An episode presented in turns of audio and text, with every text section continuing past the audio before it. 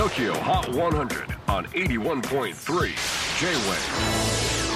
クリス・ベプラーです。J-WAVE ポッドキャスティング TOKYO HOT 100、えー、ここでは今週チャートにしている曲の中からおすすめの一曲をチェックしていきます。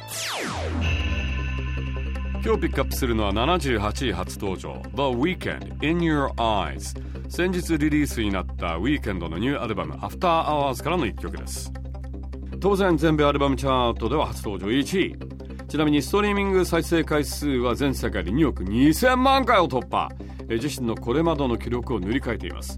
でアルバムにはウィーケンドのプライベート特に過去の恋愛が綴られている。という噂でその歌詞の内容をめぐってファンやマスコミが細かい分析をしているそうなんです。この曲は元カノのベラ・ハディッドのことを歌っているに違いない。いやいやいやいやこの曲はセレーナ・ゴメスに向けられたものではないか。などなど。えー、どこの国でもこういう話本当好きっすよね。まあでも分析されるってことはそれだけ人気者っちゅうことでしょう。さて Weeknd のニューアルバム「After Hours のジャケットはなぜか血まみれの自分の顔写真を使っています。さらに先日公開された「In Your Eyes」のミュージックビデオは相当えぐい。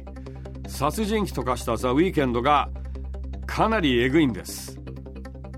やっぱなんか元カノへの恋の恨みでもあるんでしょうか分析してみましょうでまたみんな分析するんですよねまんまとウィークエンドの思うつぼといったところでしょうか Tokyo Hot 100 number 78 on the latest countdown Here's the weekend In Your Eyes